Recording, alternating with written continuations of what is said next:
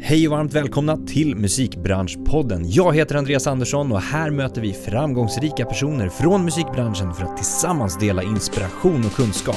Musikbranschpodden produceras av DMG Education, musikbranschens digitala kunskapsarena med kurser, utbildningar och coachning för dig som vill utveckla din karriär.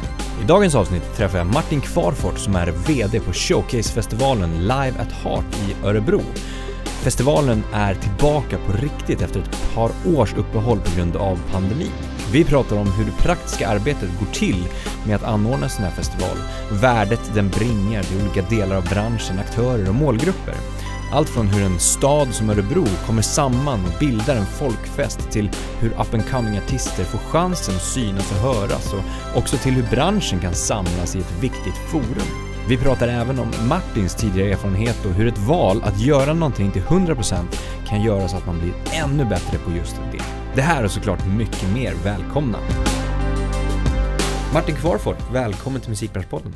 Hej, kul att vara här. Och välkommen till Stockholm, en liten eh, tripp över dagen blir det va? Ja, det blir en liten tripp över dagen. Lämnar en, eh, på ett sätt lite skönt att bara liksom sätta sig på tåg och dra iväg och fly från ett festivalkontor som är liksom fullt av, jag vet, typ 15 pers som jobbar febrilt nu med festivalen. Ja, det är så, superkaos. Ja, fast organiserat kaos. Ganska organiserat. Och jag tycker det är askul för att, att vara en del av ett stort gäng som bara kämpar är ju fantastiskt. Ja, och för de som inte vet då, då har ju du åkt från Örebro. Det är inte långväga. Ja, stämmer. Det är precis runt knuten nästan, kan man säga. Um, och det du jobbar med är ju Live at Heart, festivalen. Ja. Som när vi spelar in det här är, går om stapeln om sex dagar. Blir ja. Det, ja.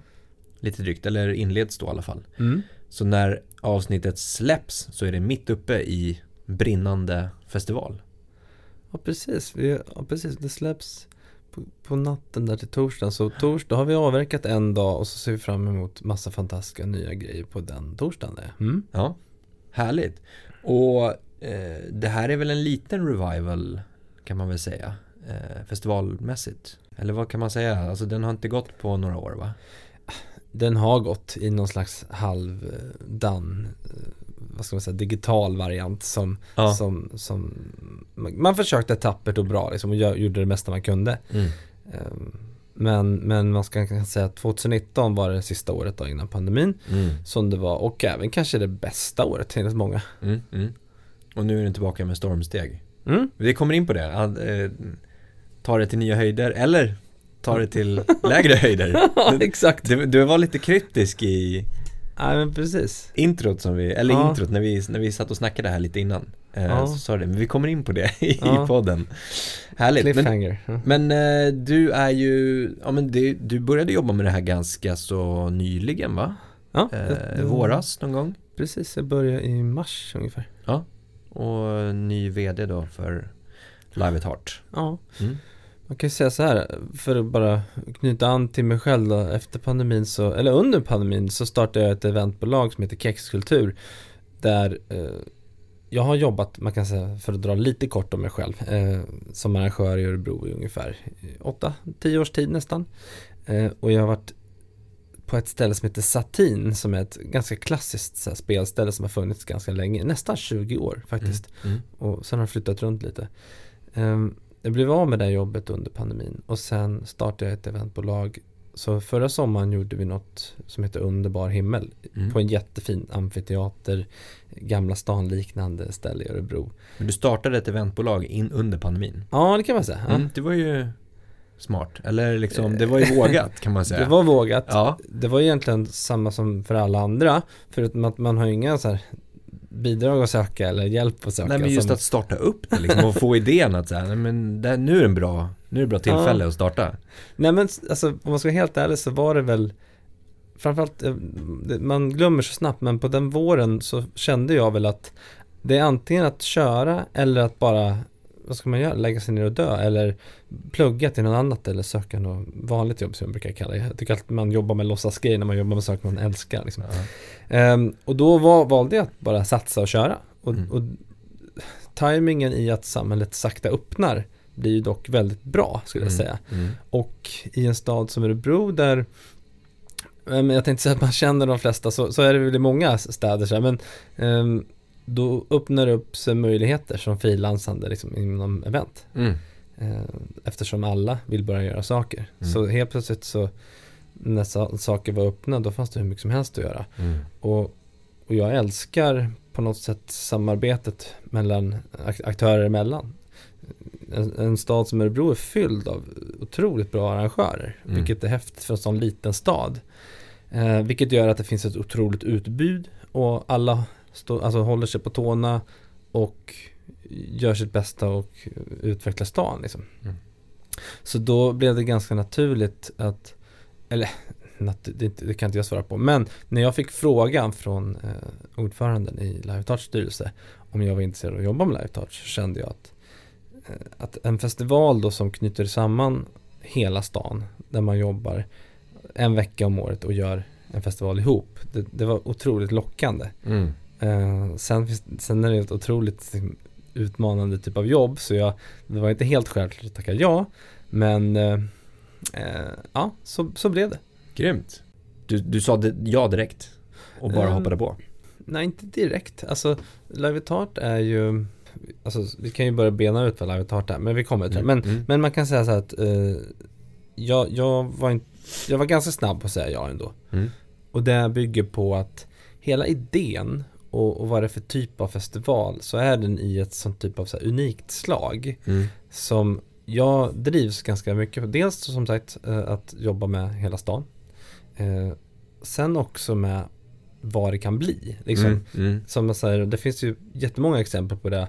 Jag älskade vad, när jag var ung så älskade jag vad Hultsfred var liksom. Under en vecka hur det blev en helt annat ställe. Eller eh, det finns ju andra festivaler runt om i världen. Så här små orter som helt plötsligt bara den veckan blir det någonting större. Ja. Och, och det ska jag inte säga att Live Heart är idag. Utan att men, vad det kan bli liksom. Mm. Visionen liksom. Man, ja, Mm.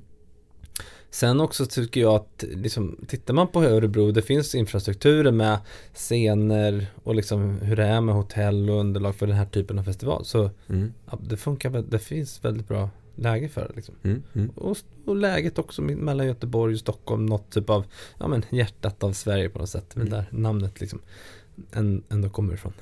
Men när du kom in då och liksom du sa ja och du började jobba med det. Fanns det mm, ett spikat datum på att festivalen ska genomföras i år? Ja, Ja. och man hade sålt, var sålt liksom- early bird Ja. biljetter. Ja. Och, och det, ja men precis, och det här är så intressant när man kommer till en festival som, som på något sätt har efter en pandemi varit ganska på ett sätt så går ju energin ur de som jobbar med det. Ja. Så att den på ett sätt lite så här halvdant skjutt sista åren har liksom tragglat fram. Eh, så, så tittar jag på det och tänker så här, ja, går det att göra något bra liksom Mm. första året? Och sen fattar jag ganska snabbt att det kommer inte liksom vara över ett år, till och med två år som man bygger liksom där man vill ha egentligen. Och jag Ja. tror inte att det är helt rätt att det första man gör är att gå in och göra om allt. För det jag skulle komma till att Live at Heart är eh, det är ju en- showcasefestival då, som Mm. man säger. Mm. Eh, Ni benämner det med showcase-festival. ja, men jag skulle säga det. Ja. Men, men det, det, det, det är så himla många olika parametrar i det här. För att Exakt. tittar man på den lokala perspektivet Mm. så är det ju en folkfest i Örebro Mm. Och jag skulle säga att det som folkfest i Örebro där funkar som allra bäst. Mm. Eh, den här veckan är det liksom det är band från hela världen. Det är eh, alltså framförallt att det är så mycket musiker i stan. Att bara ha ungefär 800 musiker som springer runt på gatorna som bor hos folk. Alltså den här um, att folk spelar i trädgårdar. Att eh, lokalbefolkningen tar egna initiativ och gör att festivalen blir vad det blir. Mm. Att kioskerna säljer liksom live erbjudande till och med så frisörer har live erbjudande den här veckan. Mm. Det är något som jag tror inte man kan bara skapa så lätt. Så det är det Live at Heart har som är väldigt, väldigt häftigt. Och det är något man ska vara försiktig med och inte få ändra för mycket. Det finns mycket åsikter. Så, så med det i åtanke så var det ju Okej, det är en förutsättning man får tänka på. Sen är det ju hela, vad är en showcasefestival? Jo Ja. men jag själv som band har, jag har spelat i band för, för många år sedan och då var det ju när vi var på en showcasefestival då vill man ju få ut någonting av det. Ja men Och exakt. liksom affären, vad är liksom Mm. businessen? Och, och där tycker inte jag att Live at Heart har funkat så bra som. För jag har inte upplevt att det kanske har varit de här eh, närvaron av musikindustri. Det har funnits en musikindustri från hela världen och nationellt. Man har gett det chansen, det är nog trettonde året i år. Liksom. Mm. Så den har funnits där och jag tror folk har olika erfarenheter av det. Mm. Så då är det en helt annan grej att hur ska det här bli det syftet för musikindustri, framförallt från Sverige, Mm. att man ska samlas i Örebro den här veckan. Varför Mm. ska man göra det? Och, och det är ju något som jag la jättemycket jobb med nu från början. Framförallt att ta möten med folk och prata med Framförallt börja lokalt, musikindustrin i Örebro. Och då Mm. har vi några höjdare i Örebro. Vi har Niklas Molinder till exempel som älskar Live at Heart idén men som också har liksom idéer vad, vad det ska bli. Det finns arrangörer som är liksom superduktiga som är från liksom Burning Heart-tiden. De här Kim och Kirvis Mäki och Mudda Johansson och sådana här. De måste ju tro på idén och vara med på festivalen för att liksom det ska gå från en lokal grej till en nationell grej. Och, och det är inte förrän det är en fungerande festival ska säga, nationellt som jag tycker man ska börja titta på den internationella biten. Mm. Vilket man kanske var först med tidigare år. Just det. Så, så min, ja, första tiden var det väl, så, vad ska, vad ska Live at Heart vara? Vad Mm. vill man vara och vad förväntas av folk? Mm. Så på tal om att liksom ta upp eller ta ner så är det väl en idé att skulle man ta bort hela showcase-delen och bara ha Live Heart som en folkfest eh, där band får betalt och det är så pass mycket publik då är det en vanlig musikfestival. Ja. Men det är klart att varför ska ett band komma då från USA och, och göra den här liksom trippen och så att det är svårt, allt måste lira. Och Så Ja. att, eh, men konstatera då att nej men okej, nu gör vi ett omtag och en ny satsning där vi försöker göra grundidén, vilket är skapa mötesplatsen i Örebro. Vi har band från eh, det bästa, alltså osignade. Alltså det är också en, en grej som jag känner mesta liksom utmaningen i det här. Att nu gäller det att vi ska bli skitbra på att hitta sakerna innan skivbolag, innan bokbolag. Vi ska hitta det som är allra Mm. hetaste. För att det är därför man ska åka till Örebro också. Mm. Mm. För man kan veta att det finns där. Mm, mm. Ja, men det är ju som, lite som du är inne på det här, det finns ju olika mål med de som är där och är med i festivalen. Det finns ju liksom ett mål för bandet eller Ja. artisten i fråga att få ut sin musik. Dels till en målgrupp, alltså en lyssnare som ett fan. Mm. Men också som du pratar om till industrin. Men det kräver ju att industrin är där. Och industrin, då blir det liksom lite moment 22 att industrin kräver ju att det finns någonting att, att vara där och titta på. Ja. Ehm, och, och i sin tur så hänger det ju på också att, att ni bokar de banden som att det finns en publik som faktiskt också vill komma dit och titta på det och Mm. köpa biljetter. Så det är liksom som en, det är något slags kretslopp där. Mm. Att, att alla de här bitarna behöver finnas på plats för att det ska bli en slags fungerande eh, festival, ett system Mm. liksom på något sätt. Och, och precis, och, och det, med det sagt så är det ju, det är inte helt lätt. Det är ju en Nej. oerhört komplex historia för att göra den här grejen. Men att då, att grunden i det hela är att lokalbefolkningen och, alltså jag räknade på, vi har så kallade partners och supporters. Mm. Eh, Det är allt från liksom företag som går in med lite liksom större partnerpengar kan man säga för synlighet och sådär. Till liksom supporter som, som är någon slags, det här är ju hämtat från fotbollen kanske rakt av eller liksom hockeyn. Där man på, på en liten del kan ändå vara med på festivalen. Pitcha in ett erbjudande i appen under festivalveckan och alla sådana här grejer. Det är Mm. ungefär 70-80 företag som är med. Liksom. Mhm. Och, och det tycker jag också är bevis på att okej, det är förankrat i stan liksom. Ja. Och då, då tänker jag, ja, men okej, då ska vi jobba framförallt på de andra grejerna, men hela tiden värna om det här fina. Mm. Jag, jag vet inte så många festivaler som uppmuntrar, du vet, eller det finns många festivaler, men kollar man på det här att lokalbefolkningen, att folk kastar sig om att kan inte vi få ha ett band bo hos oss? Mm. Eller eh, kan inte vi få ett band i våran trädgård? Vi betalar de här, alltså det är ashäftigt och det är det jag tycker är häftigt med Live at Heart faktiskt. Mm, mm. Ja, mycket coolt. Och, och om du pratar om det här att men vi behöver göra det och det och det. Nu har ju du jobbat då sedan i mars. Och det är väl lite drygt, ja men lite över ett halvår tills Mm. festivalen. Hur mycket känner du att du har hunnit bidra med liksom visionsmässigt och genomförandemässigt av de idéerna som du kanske har kring det? Eller hur mycket har du behövt spara på till, alltså, men det tar vi mm. 2023 eh, eller 2024 till exempel? Jag tror också att jag inte, alltså att skapa sig en bild av vad, vad vi är, mm. var, var det viktigaste för mig.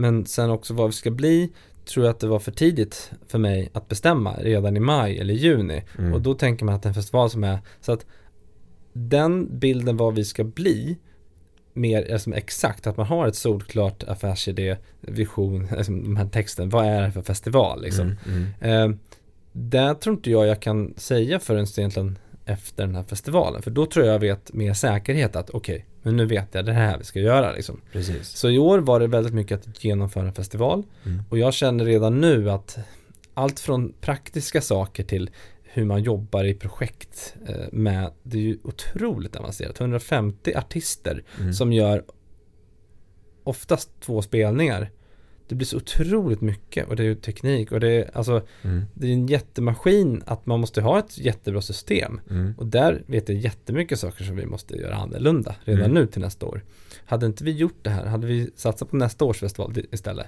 mm. Då hade jag kanske märkt sådana saker senare så Exakt Så det är jättenyttigt för mig att ta ett år nu det var någon internationell pjäs som frågade mig vilken internationella folk är här och sådär. Det är ju det man frågar, man vill se delegatlistan och, och jag sa att jag tror inte det är så många. Vi har, egentligen mitt största fokus är att börja lokalt men mm. sen nu svensk musikindustri. Mm. Kan vi få svensk musikindustri att vara på festivalen då kommer det dra också internationella och man kan titta på äh, internationella sen. Liksom. Mm.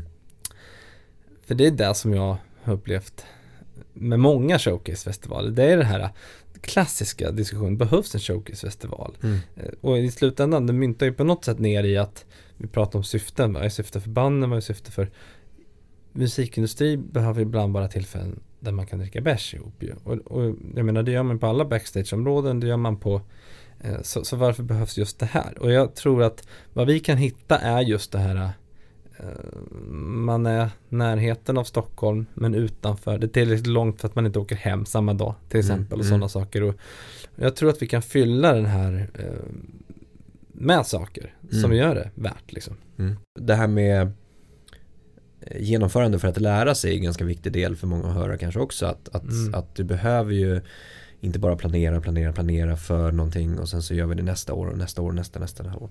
Utan att faktiskt testa på, och genomföra, lära sig av genomförandet också. Vad kan vi göra bättre till nästa år till exempel? Det är det som föder nya idéer, det är det som föder utveckling av något slag. Då. Ehm, men den långa visionen, den är att bygga någonting eh, bestående. Kan man säga så? Mm. Absolut. Ehm, jag skulle säga, alltså, nej men jag skulle tycka att det var ashäftigt att vara del av, ja, men jag nämnde typ Hultsfred mm. tidigare. Alltså, jag älskade att åka till typ Hultsfred när jag var i tonåren och tyckte det var jättegrymt. Mm. Och jag fascineras så mycket av den typen av grejer, att en stad eller en by eller vad det kan vara blir så sammankopplat med, med en grej. Mm. Och Örebro till exempel har en jättehäftig historia, liksom, med allt från mycket artister till liksom, och som sagt vi var inne på Burning Heart tidigare och, och sånt sätter sin prägel på, på stan liksom. Det mhm. gör faktiskt det. Mm. Um, så, nej men sen också avtrycket man gör i en stad. Alltså mm. nu mm. kommer det här så här, jag tänkte så här, nu kan inte jag åka upp till Stockholm och vara så här patriotisk örebroare, men, men det blir lite så ibland. Ja. Uh, man kan påverka, man skapar nya spelställen. Uh, vi kan ställa krav på alla som vi jobbar med. Vi kan, alltså jag tycker typ Way Out West jobbar jättebra med miljö och med liksom hållbarhet. Och jag tänker att blir Live Heart en sån liksom institution som sätter krav på spelställen i Örebro då kan också man påverka hur en hel stad är liksom och mm. stadens varumärke. Vilket jag tycker, det, det går ju också igång på ganska mm. mycket.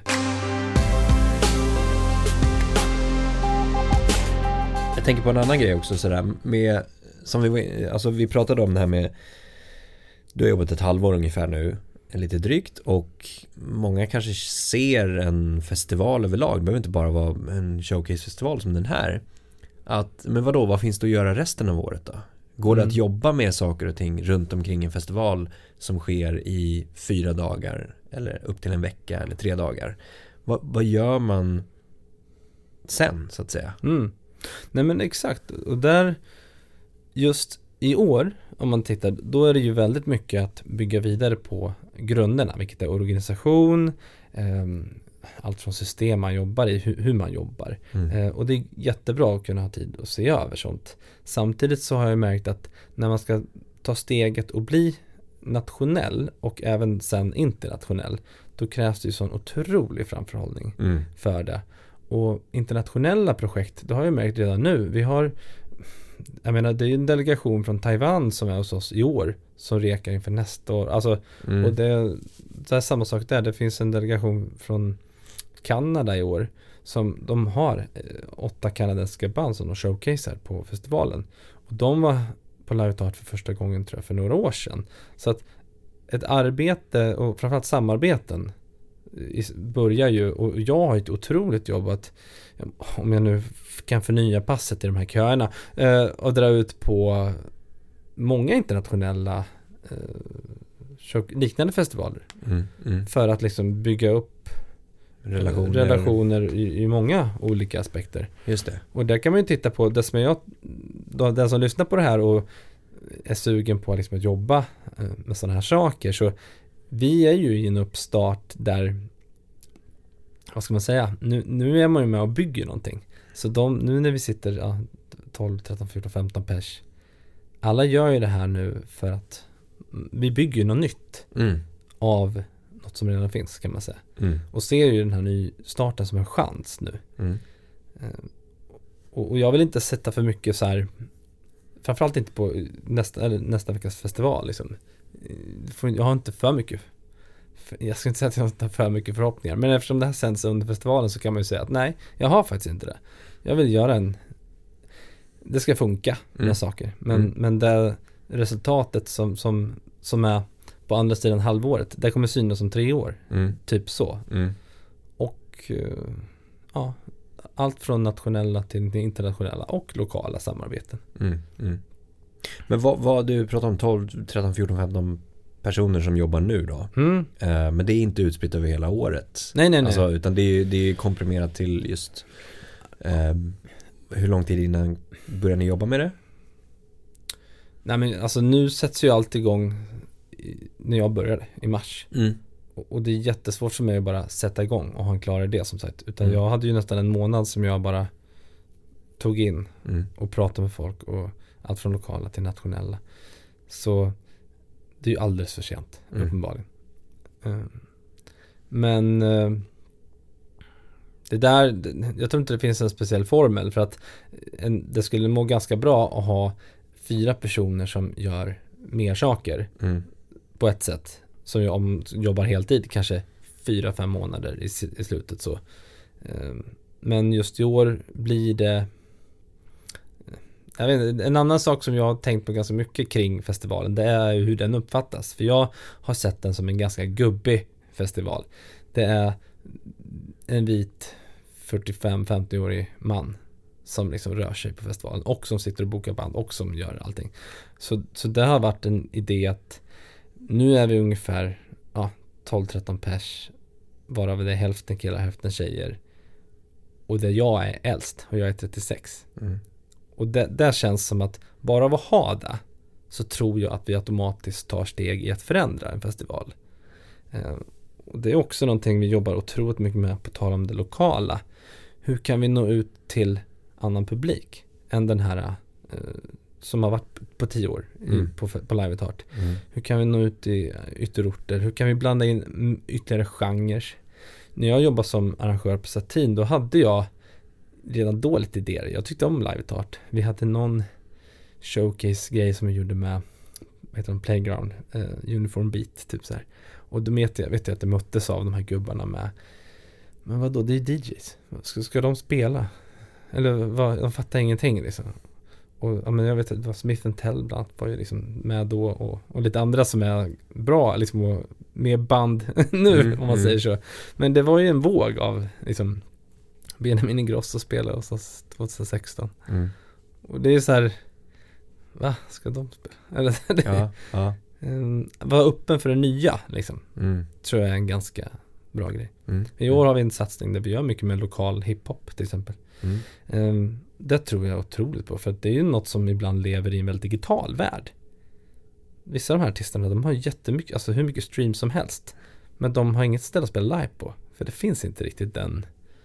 Uh, så jag tror, på tal om att göra tjänst i samhället också, att Mm. där kan man verkligen bredda sig och nå ut till universitetet och ungdomar och ja. Mm. Mm. Shit vad jag så spårar in på nya grejer. Men det är för att det är så himla brett Jag det vi gör det. ju. Så att det, Men då kan vi ju fortsätta spåra, Ja. spåra lite till för att Gärna. du pratade ju om att så här, men det är ju det är bredare än vad liksom den, man kanske uppfattar också att det bara är en showcasefestival. ja. Alltså det är ju, ska vi gå igenom lite grann vad det, vad liksom Ja, det är vi. för någonting också då? Det är en showcasefestival som ni kallar det för. Mm. Det är, vad sa du, 150 akter Mm. som spelar och liksom live där under fyra dagar. Mm. 25 scener om man 25 räknar med scener. utescener också. Ja. Mm, mm. Sen är det ju eh, olika branschpersoner som kommer och talar. Mm. Eh, är det paneldebatter också? Så det är ju liksom det, det är den sidan av det hela också och prata om industrin och kanske utmaningar och liksom lite grejer. Eh, du pratade om att stan samlas som, som helhet också. Eh, men också var inne på att det finns någonting för entreprenörskapsbiten, Mm. alltså startup-biten, Mm. Live at Heart Creative, heter Mm. så? Exakt. Mm. Och, och då är det ytterligare en liksom förgrening på något sätt. Va- finns det ännu fler? Ja, jag, jag är nästan så att jag suckar och säger tyvärr så finns det fler. Men, men det är inte så jag menar egentligen. För att idén är ju, ja det är ju inte jag som kom på det här uppenbarligen. Men idén är ju att, eh, jag nämnde tidigare att det är klart att South by Southwest är ju någon form av inspiration när Mm. den här festivalen startades för liksom 13 år sedan. Ehm, och den har en filmdel och, och det har Live Art också. Eh, det är en kortfilmstävling Ja. som arrangeras och det är, det är musikpris som har delats ut jättelänge som, som heter Filmfoten som i år delas ut till Ronny Sandahl och, och Martin Bengtsson för den här filmen Tigrar som vart eh, ehm, Sen är det en utomhusbio som är ganska populär inslag hos allmänheten så och i år gör vi den på slottet, Örebro slott som har en jättefin borggård så det blir som en jättefin utomhusbio och då är det några artister som spelar innan också Mm, så att mm. så det finns ändå någon slags koppling till att så här, vilja koppla ihop de olika delarna. Ja, men man kan säga så här, allt, allt är ju idén att det ska vara en mötesplats där, där Mm. man möts från olika världar då. Eh, det jag jobbar ganska hårt med det är ju som sagt att eh, ska man ha alla delar, okej men då måste vi hitta ett jättetydligt syfte för Mm. alla delar.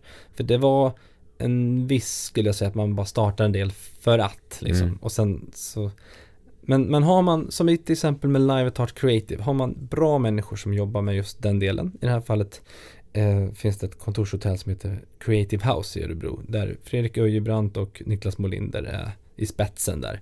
Eh, de jobbar superbra med den här delen. Och då är det liksom, jag märker direkt att det där kommer bli kvalitet. Och då är det en jättekul del att bygga vidare på. Och deras mingel glider in i minglet som vi har med Producers Program. Där eh, internationellt samarbete där eh, kvinnliga eh, och icke-binära producenter samlas. Och Svensk Live har ett showcase samma kväll. Där alla bokningsbolagen ställer ut varsin artist. Och att mötet då på minglet här med Mm. alla dem Mm. som är också där på plats och har sina debatter samma dag. Det här minglet ser man ju fram emot då, när Mm. alla de här ska träffas och vad som händer där. Det är det som är liksom grundidén ju. Mm. Men eh, jag är inte främmande att för det var något av det första jag tänkte att man ska skala ner lite. Men så länge saker fyller en funktion och har ett tydligt syfte tycker jag att det är dumt att ta bort det. Mm. Men ehm, det får man se hur det utvecklas. Jag jag hade en idé, det här ska man inte så här droppa för det kan ju få konsekvenser nu när folk hör. Men att filmfestivalen som också är en uppskattad del, varför ska den ligga samtidigt som musik? Alltså Mm. nästan så att det börjar för ska man ha en annan helg? Eller liksom för att jag tror samma människor vill gå. Det- Det får inte bli för mycket. Jag menar det är redan 300 konserter. Mm. Alltså Mm. Det är jättemycket saker som, som jag har att jobba med, så kan man säga. Mm. För att det inte ska bli, för jag kan tänka mig att många som lyssnar på den här podden kan tänka, men shit vad spretigt, det är så mycket och måste man vara där och, och nej man kanske inte måste vara där, utan att det är ett arbete nu att det ska bli glasklart vad det är. Mm. Eh, och för det första så måste jag vara med inifrån tror jag och se Verkligen. vad det är och sen får vi se. Ja men du paketerar det och då förmedla paketet utåt sett och om det faktiskt går igenom då och förstås vad det är för någonting och syftet. Men det är ju jättebra idé det här med samlingsplatser. Mm. Alltså mingel mellan olika delar av vad ändå är underhållningsindustri på något sätt. Där ja, men inspiration, alltså att bara hitta det eller det kan födas idéer, det kan födas saker och ting, samarbeten mellan olika gränser och sådana saker. Det är ju jätteviktigt så att det inte bara blir en liten ankdamm heller. Att det bara blir samma liksom Ja men så här har vi alltid gjort i musikindustrin Det är Mm. alltid de här som har jobbat Det är så här vi gör en showcasefestival Det är så här det ska gå till inom citationstecken Att man faktiskt på något sätt förnyar och skapar mm, ja, men innovation eh, Eller skapar möjlighet för att innovation ska kunna födas av andra Mm. Det är inte möjligtvis eller nödvändigtvis ni som ska vara de innovatörerna utan ni bjuder in till eh, att skapa de här möjligheterna, mötesplatserna för att innovation därifrån ska på något sätt kunna födas kanske. Verkligen. Och, och då är det både i, eh, i, i branschen Mm. men, men också i, som sagt, återigen det här patriotiska, det lokala. Mm. Att, att det öppnar, att ställen börjar med livemusik. Den här helgen, eh, på dagen på lördag till exempel, har vi i ytterkanten av hela Örebro eh, massa olika ställen som gör spelningar liksom, för att det är band här och det finns möjligheten. Mm. Men på samma sätt vill man ju att eh, man märker ju, målet är ju på något sätt att när, en festival blir mm, bra och stor, eller vad ska säga, då har ju vi ett officiellt mingel. Men då vet vi ju att när man har kommit upp lite, då vet man ju att det är fem andra mingel samtidigt som slåss om att få rätt människor. Mm. Då är det ju bra liksom. Mm. Så länge vi bara har vårt officiella mingel så, så är vi ju inte där Nej, på så sätt. ja, men exakt. Ehm, jag minns när man var på de här Ja men vi spelade på den här Midem-festivalen någon gång Och jag minns att man gick runt på den här mässan och så mycket folk och sen så fattar man sen att någon som sa Nej men det är den här irländska baren där, det är ju där ni ska vara För det är där allt liksom Det är där alla är men det in, som var liksom lite träffa. mer in, inofficiellt. Exakt, Ja. och det är ju det som är Vi kan jobba hur mycket som helst med ett konferensprogram och allting men Det är inte riktigt där Det viktiga händer, kanske i slutändan Nej, nej. Men att ha någon form av plattform för, för att uppmuntra Ja, till saker och ting. ja men exakt. Men ni, ni har ju också så här nya koncept som jag läste till exempel. Alltså det är ju alltså, ett koncept som jag läste om som är ju eh, dialog och konsert. Mm. Som är eh, något nytt. Eh, Diacert Mm. kallas det för. Ja men precis. Och det är ju med bland annat Thomas Andersson Vi och Helene Sjöholm Ja. som kommer hålla det här. Mm. Vad är det för någonting?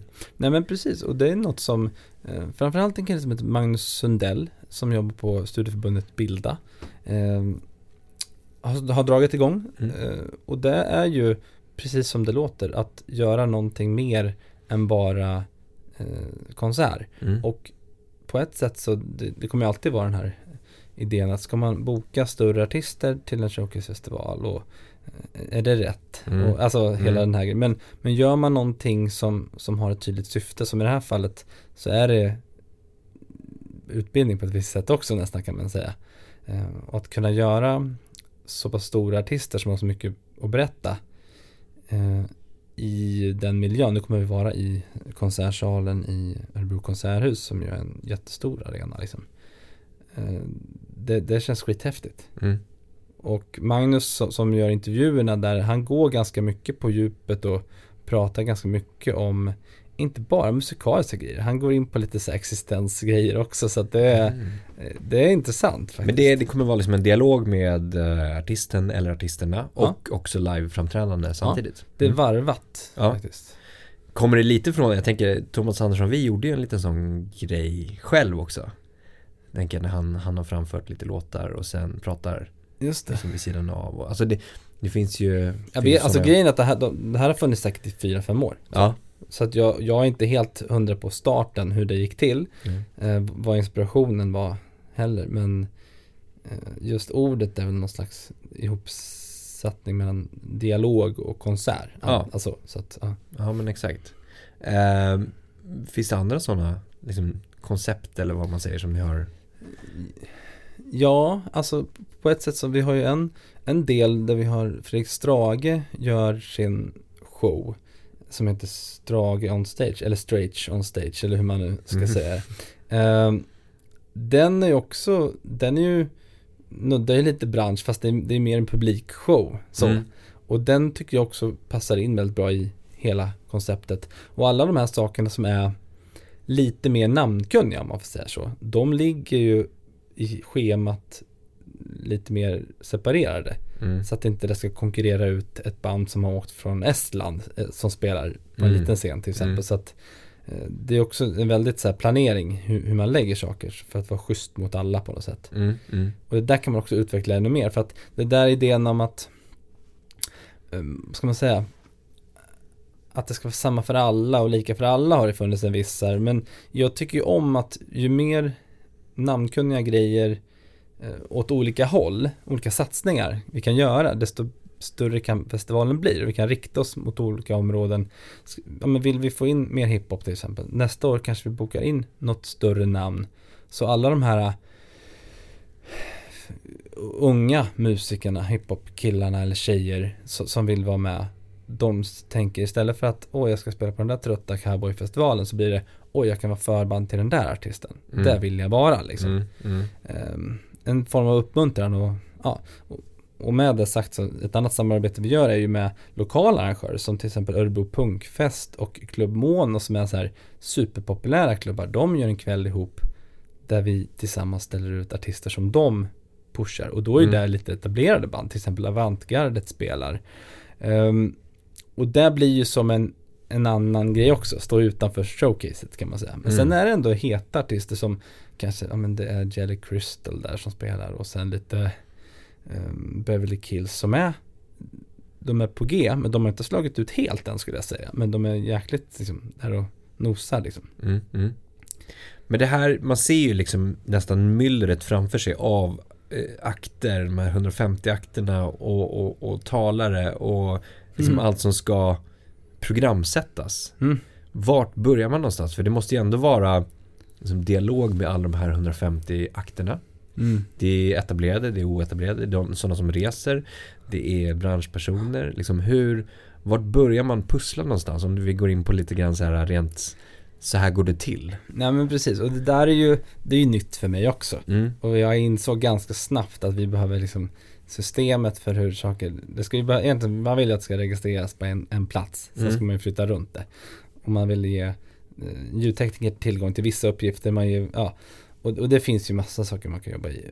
Nu finns det ett skräddarsytt som man har gjort själv kan man säga. Ah, okay. Men som är ganska analogt liksom på ett Mm, sätt. mm. Det är inte så att det är papper man sitter Det är men, post-it-lappar på en vägg liksom. Så fan det kommer en vindpust så bara oj då. Fast ibland Vi får- känns det lite som, jag ska vara ärlig. Ehm, Men det är en oerhörd tuff grej. Och just nu är det en kille som heter Magnus som har jobbat på Live Art ett par år och varit, eh, han har hand om jättemycket och hand om allt Mm. egentligen. Han, han gör ett superbra jobb med, med just det.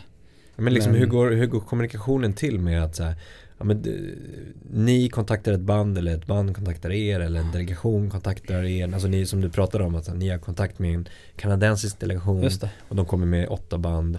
Hur, hur programsätter man det liksom på något sätt? Att, så här, hur, dels hur det ska matcha i flödet men också Ja. att de ska kunna det datumet eller den tiden. Nej men rent krasst så, det är ju, man ansöker ju om att spela. Mm. Så, och i ansökning så, så fyller man i dagar redan där. Mm. Och sen vid, vid eh, liksom bokning så, så prällas det gärna fler datum. Mm. Så. Vi uppmuntrar ju band att vara här. Alltså det som kanske sticker ut lite från Live at Heart med andra showcasefestivaler. Och nu ska jag inte säga för mycket för det finns säkert folk som har varit på fler showcasefestivaler än mig. Men idén att det, du spelar inte bara en gång utan man vill att ett band ska komma på onsdagen och åka hem på söndagen. För att hela idén är att det är en resa ju. Mm. där bandet, alltså som bara en vecka nu innan festivalen så tittar folk i spelschema och känner kanske inte igen någonting, säger vissa. Men dag ett så börjar ju snacket. Och folk, och det här är ju liksom Örebro med omnejd, alla musik och konsertälskare som är ute. Och det är nästan som en, nästan som en tävling, man går och bockar av saker. Mm. För det kan ju vara så att eftersom vissa ställen vi har, det är bara liksom för 50 pers vissa venues. Vissa är ju för flera hundra. Mm. Men det kan ju vara då ett band som blir världens snackis redan på onsdagen och sen på torsdagen då vill alla se dem och sen på fredagen, lördagen då kommer du inte in. Mm. För det är mm. så mycket folk som vill se det här bandet. Mm. Och ingen har hört talas om det innan.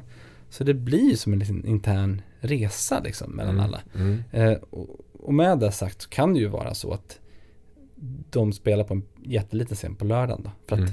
det går inte att ändra om den grejen liksom nej, under nej. festivalen. Exakt. Um, men, um, men man kan säga så här, det, det, är inte helt problemfritt att göra schemat. Nej. Och det är många, framförallt i den här internationella osäkerheten med allt från flyg till restriktioner. Det kan ju vara vad som helst mm. som gör att band får ställa in med en månad innan eller två veckor innan. Så att det blir väldigt mycket ändringar. Mm i år är det faktiskt första året som det finns en liksom jättebra digital app med schemaläggning och sådär. Och innan var det faktiskt väldigt så klassiskt att man trycker ett pappersprogram. Liksom. Mm, mm. Och det är ju en charm i det. Men samtidigt så blir det nästan inaktuellt två timmar efter man skickat in det till tryck för att ja, det är ändringar. Och, exakt. Eh, så nu kan man göra ändringar mycket snabbare och man kan eh, så.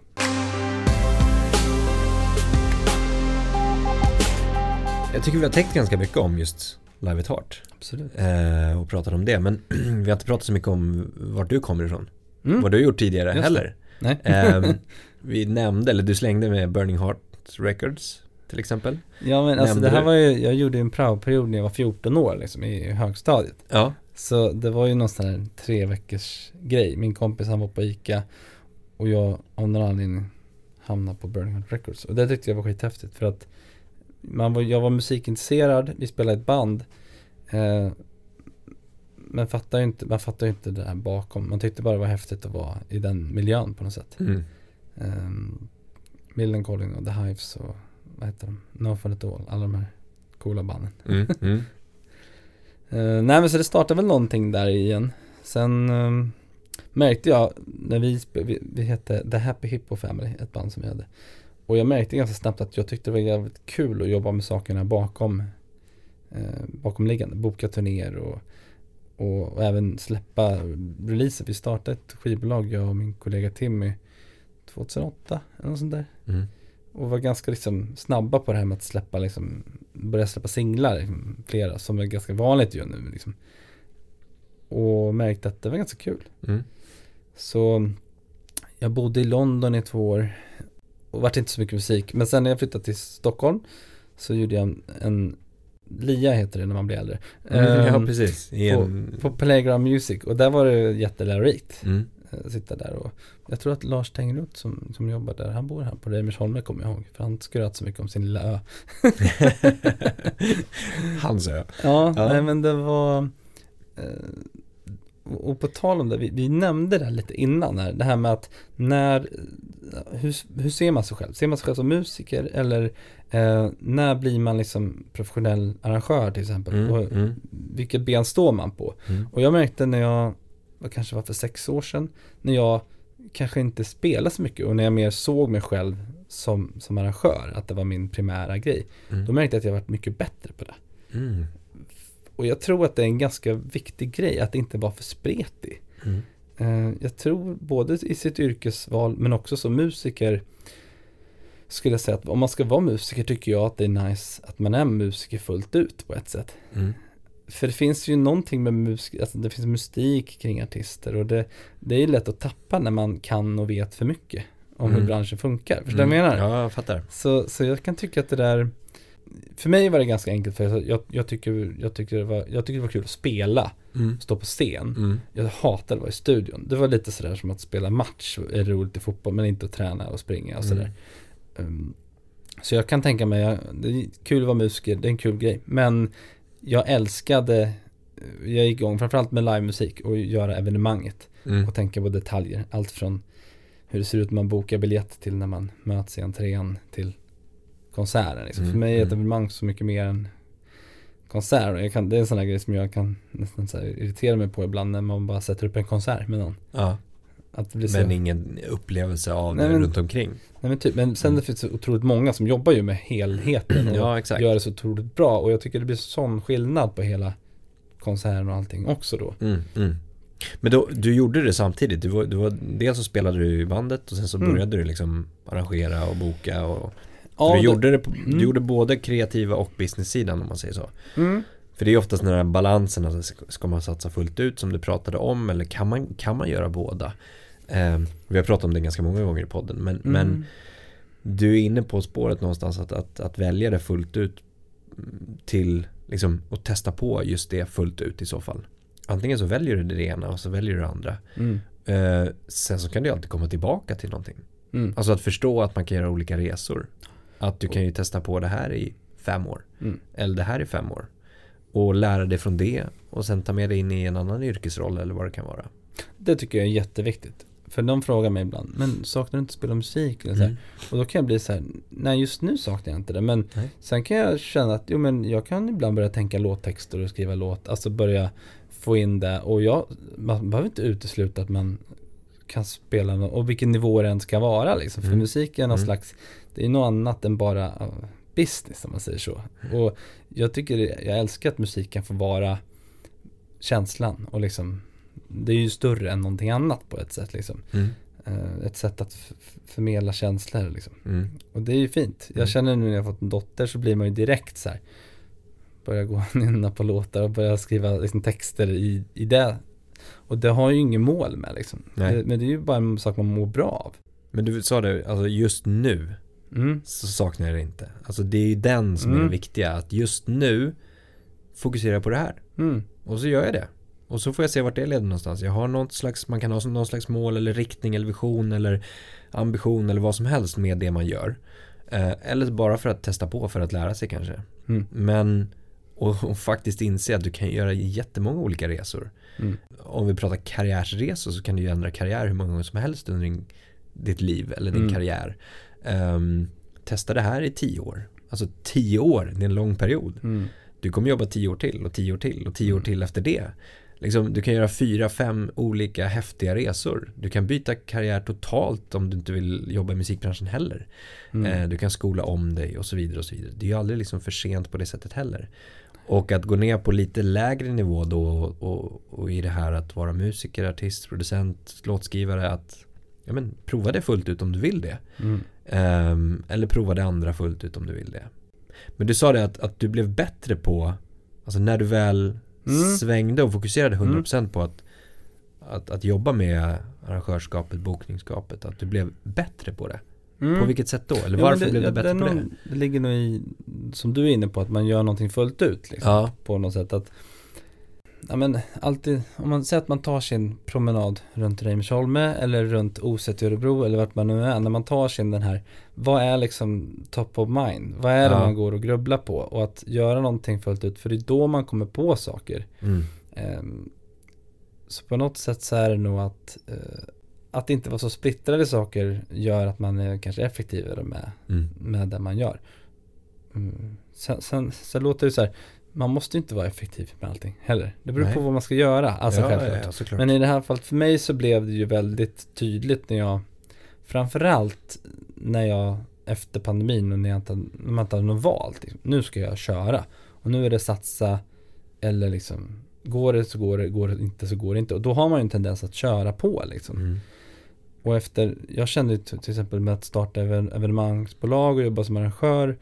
Det, det blev så, dels är det så otroligt kul. Kicken Mm. man får. Alltså jag älskar ju, när jag tänker på mitt liv nu, även fast det är mycket, alltså, på tåget hit så tänkte jag så här. ja, det är, det, man tänker inte på det, men typ, ja, men jag, man jobbar med showcase, man samarbetar med arrangörer i Örebro. I sommar har vi gjort så här, sommarkonserten på en jättefin amfiteater. Vi ska så här, arrangera massa häftiga grejer i konserthus i vinter. Och då blir jag så här, är det här är det ett jobb liksom? Ja. Det, är, det är så jäkla roligt alltså. ja, Så att uppenbarligen att brinna för det man gör blir ju lättare att koncentrera sig fullt ut. verkligen. Ja men fokus någonstans, vad lägger du din fokus? Vad lägger du din tid på? Och alltså, du behöver inte vara effektiv i allt du gör som Mm. du säger. Men vart lägger du fokus någonstans? Jag tror man kan, många inspireras ju liksom av personer som har tagit sig ganska långt någonstans. Har gjort en lång resa och de har gjort si och så och de har startat det företaget och jobbat där och hej och hå och sådana saker. Och, och liksom tror att det paketet är skapat utifrån en ganska kort tidsperiod. Eller att de har gjort allting under samma Mm. samma tidsperiod så att säga. Ja men du har startat eh, 52 bolag om man pratar med någon Mm, person specifikt. mm, eller, mm. ja, men du, du, du har gjort så mycket olika saker. Jo men du har gjort det i mindre resor, mindre delar. Och fokuserat till 100% där och då på det så att säga. Mm. Då är, blir det ju inte spretigt. Mm. Och det blir ju inte spretigt ehm, Eller liksom det här att, att, att förstå det för en själv då också gå in och säga att ja, men, nu gör jag bara det här Nästa gång, nästa period eller tidsaspekt, eh, tidshorisont eller resa eller vad det kan vara gör jag det om 20, 30, 40, 50 år då kan du titta tillbaka på ditt paket och säga jäklar vad mycket olika saker jag har gjort Mm. liksom, och det har inte varit spretigt utan det har ju varit fokus. Mm. Lite kopplat tillbaka till det du pratar om med festivalen, att den är spretig på ett sätt om du inte vet om liksom hur synergierna går mellan de olika sakerna eller vad fokus är där och då. Men du kan ju du ser det ju utifrån sett innan som kanske någonting spretigt men när du är i det där och då så kommer det ju vara på en festival i taget. Mm. Eller hur? Mm. Du, du kommer inte vara på två olika ställen. Du kommer ju vara på en festival, titta på, eller eh, en konsert menar jag. Ehm, du kommer titta på ett, en akt. Du kommer Mm. inte vara på två olika konserter samtidigt. Och Mm. då har du ju ett fokus. Då blir det inte så spretigt. Och sen så paketerar du ju din upplevelse utifrån det här schemat då. Som blir kanske en resa, en upplevelse som du pratar om, upptäcka nytt. Och sen ja, men entreprenörskapsbiten, filmbiten, liksom att då har ju du paketerat som besökare tänker jag, Mm. ett slags, en slags upplevelse. Ehm, och en annan besökare har paketerat sin upplevelse på ett helt annat sätt. Mm. Vilket är svinhäftigt ju. Ja, och framförallt alla möten och människor, alltså allt som händer emellan. Ja, För det är nästan exakt. det som är, är magin. När Ja. någon står och pratar om det den har sett och sen Mm, mm. hela det tugget liksom. Exakt. Så Eh. det blir ju så många olika upplevelser för alla de här olika besökarna. Mm. Så att eh, absolut spretigt kan man se det utifrån. Men, Mm. men jag tror inte att det är det när man upplever det kanske. Mm. Förhoppningsvis. Sen, man måste ju på något sätt lägga in en slags personlig, måste kanske lägga in en personliga perspektivet också på, på tal om att, sen har, ja men jag har en tre månaders bebis hemma till Mm. exempel. Eh, nu är jag jättefokuserad i jobb Mm. och det samtidigt också. Och det är klart att det går att göra saker samtidigt. Och, och det är nog viktigt att på något sätt tänka att när man gör det ena ska man göra det där fullt ut och den andra måste man också göra fullt ut. Exakt. Så att, eh, och just det här avvägningen mellan jobb och personliga plan kanske blir ännu eller det ser jag som en otrolig utmaning, framförallt när man blir så uppslukad av det man gör. Mm.